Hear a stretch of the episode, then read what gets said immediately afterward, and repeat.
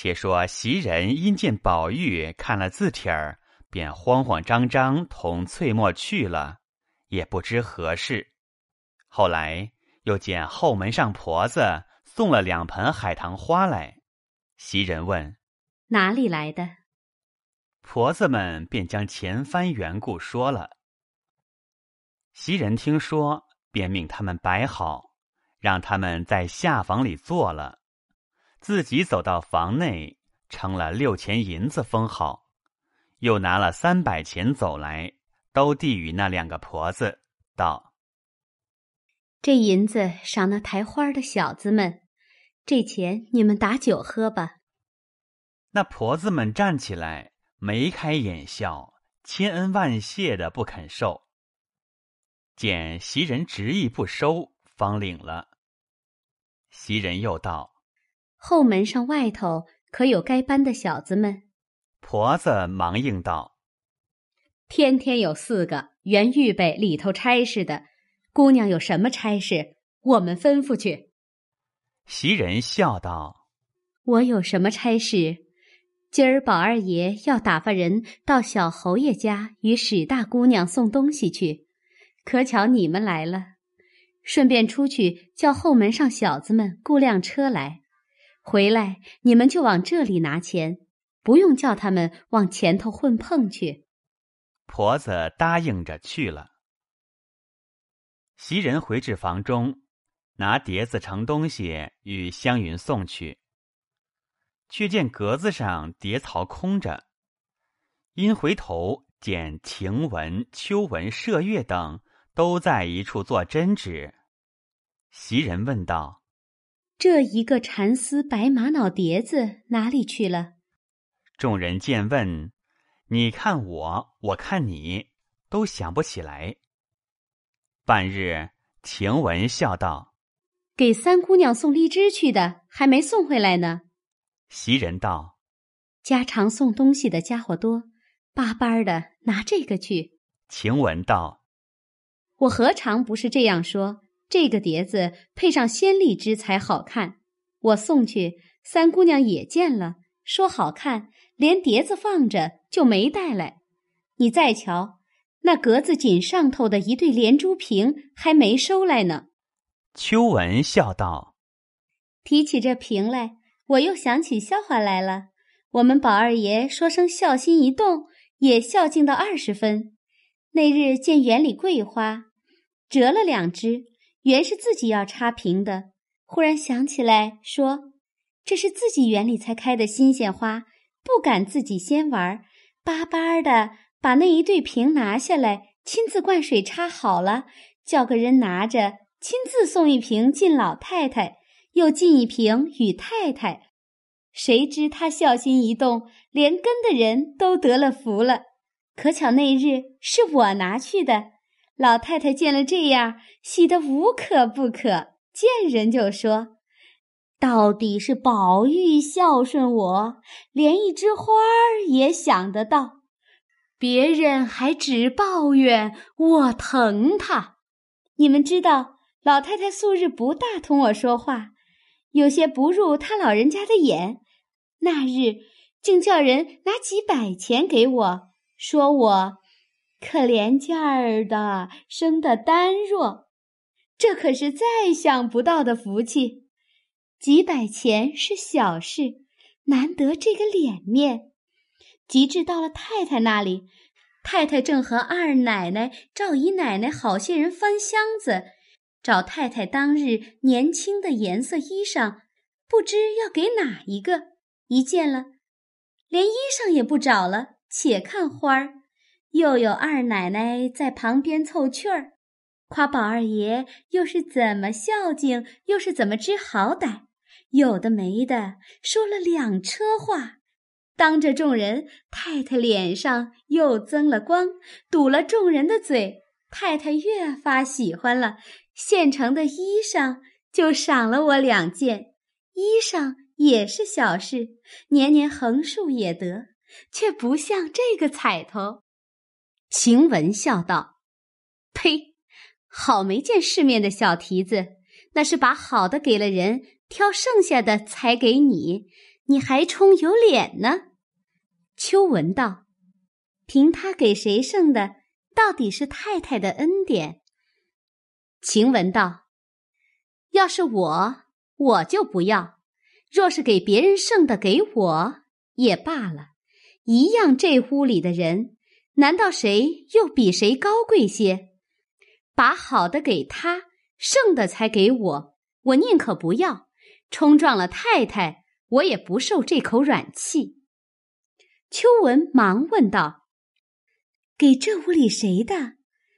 我因为前日病了几天，家去了，不知是给谁的。好姐姐，你告诉我知道。”晴雯道：“我告诉了你，难道你这回退还太太去不成？”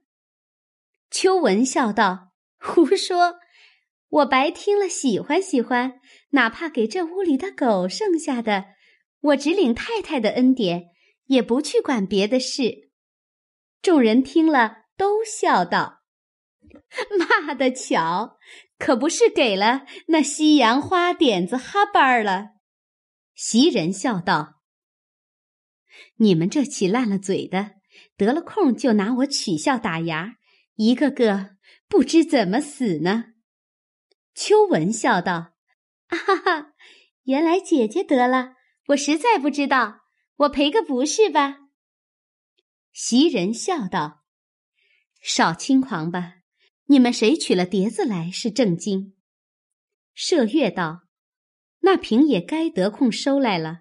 老太太屋里还罢了，太太屋里人多手杂，别人还可以，赵姨奶奶一伙儿的人。”见是这屋里的东西，又该是黑心，弄坏了才罢。太太也不大管这些，不如早些收来是正经。晴雯听说，便掷下针纸，道：“这话倒是，等我取去。”秋文道：“还是我取去吧，你取你的碟子去。”晴雯道：“我偏取一遭去，是巧宗。”你们都得了，难道不许我得一遭？麝月笑道：“统共秋丫头得了一遭衣裳，哪里今儿又巧，你也遇见找衣裳不成？”晴雯冷笑道：“哼，虽然碰不见衣裳，或者太太看见我勤谨，一个月也把太太的工费里分出二两银子来给我，也定不得。”说着。又笑道：“你们别和我装神弄鬼的，什么事儿我不知道。”一面说，一面往外跑了。秋文也同他出来，自去探春那里取了碟子来。袭人打点齐备东西，叫过本处的一个老宋妈妈来，向他说道：“你先好生梳洗了，换了出门的衣裳来。”如今打发你与史大姑娘送东西去。宋妈妈道：“姑娘只管交给我，有话说与我，我收拾了就好一顺去。”袭人听说，便端过两个小麝丝盒子来，先揭开一个，里面装的是红菱、鸡头两样鲜果；又揭开那一个，是一碟子桂花糖蒸的新粒粉糕。又说道：“这都是今年咱们这里园子新结的果子，宝二爷送来与姑娘尝尝。在前日，姑娘说这玛瑙碟子好，姑娘就留下玩吧。这绢包里头是姑娘上日叫我做的活计，姑娘别嫌粗糙，将就着用吧。替我们请安，替二爷问好就是了。”宋妈妈道。宝二爷不知还有什么说的，姑娘再问问去。回来别又说忘了。袭人因问秋文：“方才可是在三姑娘那里吗？”秋文道：“他们都在那里商议起什么诗社呢？又是作诗，想来没话，你只管去吧。”宋妈妈听了，便拿东西出去，穿戴了。袭人又嘱咐他：“你从后门去，有小子和车等着呢。”宋妈妈去了，不在话下。一时宝玉回来，先忙着看了一回海棠，至屋内告诉袭人起诗社的事。袭人也把打发宋妈妈与史湘云送东西去的话告诉了宝玉。宝玉听了，拍手道：“偏忘了他！我自觉心里有件事，只是想不起来。亏你提起来，正要请他去。这诗社里若少了他，还有个什么意思？”袭人劝道：“什么要紧？不过玩意儿，他比不得你们自在。”家里又做不得主，告诉他，他要来又由不得他；若不来，他又牵肠挂肚的，没得叫他不受用。宝玉道：“不妨事，我回老太太打发人接他去。”正说着，宋妈妈已经回来到生寿，与袭人道罚，又说：“问二爷做什么呢？”我说：“和姑娘们起什么诗社作诗呢？”史姑娘道：“他们作诗也不告诉他去，急得了不得。”宝玉听了，转身便往贾母处来，力逼着叫人接去。贾母因说：“今儿天晚了，明日一早去。”宝玉只得罢了，回来闷闷的。次日一早，便又往贾母处来催逼人接去，直到午后，史湘云才来了，宝玉方放了心。见面时，就把始末缘由告诉他，又要与他诗看。李纨等因说道：“且别给他看，先说与他韵脚，他后来的，先罚他贺了诗。”若好，就请入社；若不好，还要罚他一个东道再说。湘云笑道：“你们忘了请我，我还要罚你们呢。就拿运来，我虽不能，只得勉强出丑。容我入舍扫地焚香，我也情愿。”众人见他这般有趣，越发喜欢，都埋怨。昨日怎么忘了他？遂忙告诉他诗韵。史湘云一心兴头，等不得推敲删改，一面只管和人说着话，心内早已贺成，即用随便的纸笔露出，先笑说道：“我却依韵贺了两首，好歹我都不知。”不过应命而已。说着，递与众人。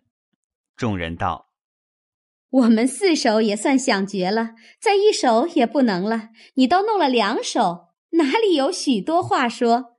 必要重了我们的。”一面说，一面看时，只见那两首诗写道：“其一。”神仙昨日降都门，种得蓝田玉一盆。自是双娥偏爱冷，非关倩女欲离魂。秋阴捧出何方雪，雨自天来隔素痕。却喜诗人吟不倦，岂令寂寞。度朝昏。其二，横指接通罗闭门，也宜墙角也宜盆。花阴喜结难寻偶，人为悲秋意断魂。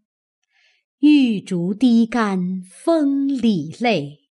金莲隔破月中痕，幽情欲向嫦娥诉，无那虚郎月色昏。众人看一句，惊讶一句，看到了，赞到了，都说：这个不枉做了海棠诗，真该要起海棠社了。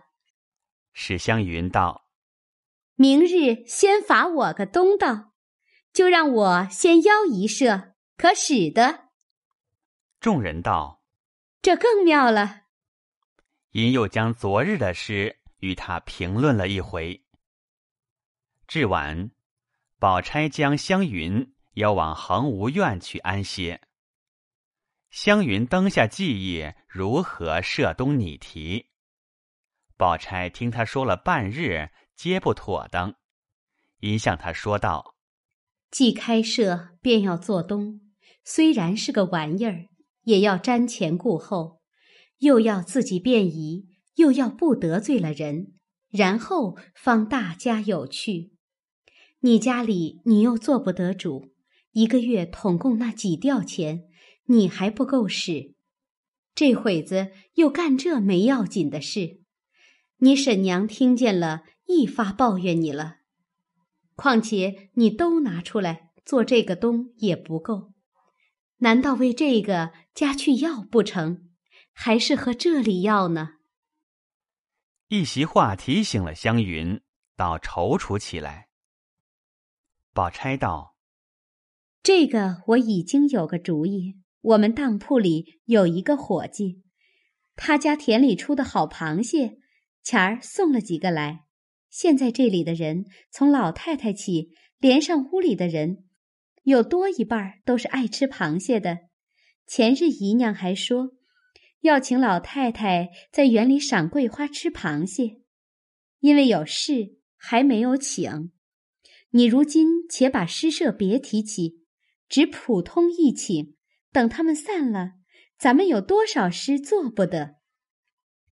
我和我哥哥说，要他几篓极肥极大的螃蟹来，再往铺子里取上几坛好酒来，再备四五桌果碟，岂不又省事又大家热闹？湘云听了，心中自是感服，极赞，想得周到。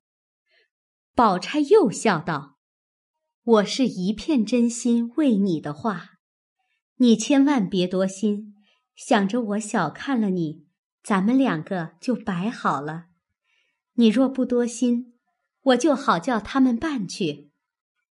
湘云忙笑道：“好姐姐，你这样说，倒多心待我了。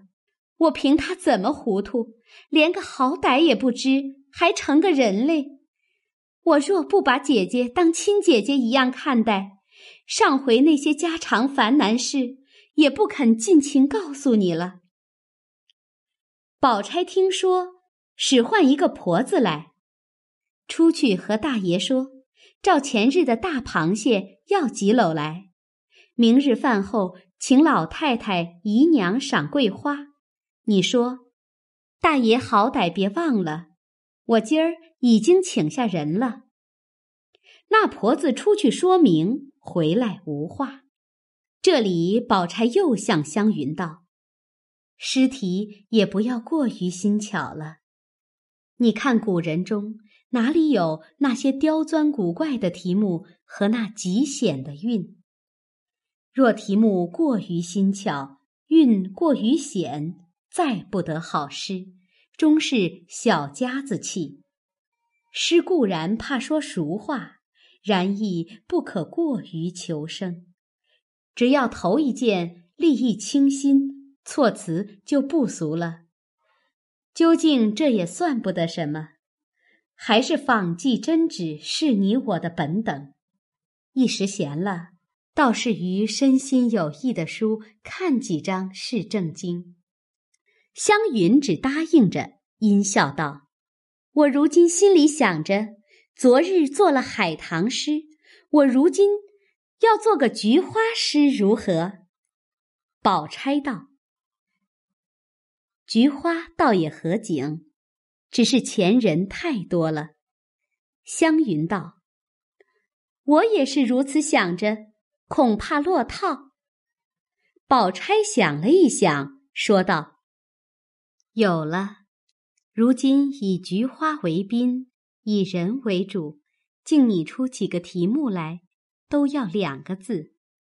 一个虚字，一个实字，实字就用橘字，虚字便用通用门的，如此，又是咏菊，又是复试，前人也没狠做，也不能落套，富景咏物两关着，又新鲜又大方。湘云笑道：“这却很好。”只是不知用何等虚字才好，你先想一个，我听听。宝钗想了一想，笑道：“菊梦就好。”湘云笑道：“哈哈，果然好，我也有一个菊影，可使的。”宝钗道：“也罢了，只是也有人做过。”若题目多，这个也搭得上。我又有了一个。湘云道：“快说出来。”宝钗道：“问菊如何？”湘云拍案叫：“妙！”因皆说道：“我也有了。”访菊如何？宝钗也赞：“有趣。”因说道。索性你出十个来，写上再来。说着，二人研墨蘸笔，湘云便写，宝钗便念，一时凑了十个。湘云看了一遍，又笑道：“十个还不成符，爽性凑成十二个，便全了，也如人家的字画册页一样。”宝钗听说，又想了两个，一共凑成十二个，说道：“既这样，一发编出他个次序先后来。”湘云道：“如此更妙，竟弄成个局谱了。”宝钗道：“起手是一局，一之不得，故仿；第二是仿局。”纺之既得，便种。第三是种菊，种既盛开，故相对而赏。第四是对菊，相对而性有余，故折来公平为完。第五是共菊，既共而不淫，一觉菊无彩色。第六是咏菊，既入词章。不可以不工笔墨。第七便是画局，既为画局，如是碌碌，究竟不知局有何妙处，不禁有所问。第八是问局，局如何解语，使人狂喜不禁。第九竟是簪局，如此人事虽尽，犹有局之可咏者。菊影、菊梦二首续在第十、第十一末卷，便以残菊总收前提之感。这便是三秋的妙景妙事都有了。湘云一言将题露出，又看了一回，又问：“该献何韵？”宝钗道。我平生最不喜献韵，分明有好诗，何苦为韵所缚？咱们别学那小家派，只出题不拘韵，原为大家偶得了好句取乐，并不为以此难人。湘云道：“这话很是，这样大家的诗还进一层，但只咱们五个人，这十二个题目。”难道每人做十二首不成？宝钗道：“那也太难人了。将这题目誊好，都要七言律诗，明日贴在墙上。他们看了，谁能哪一个就做哪一个。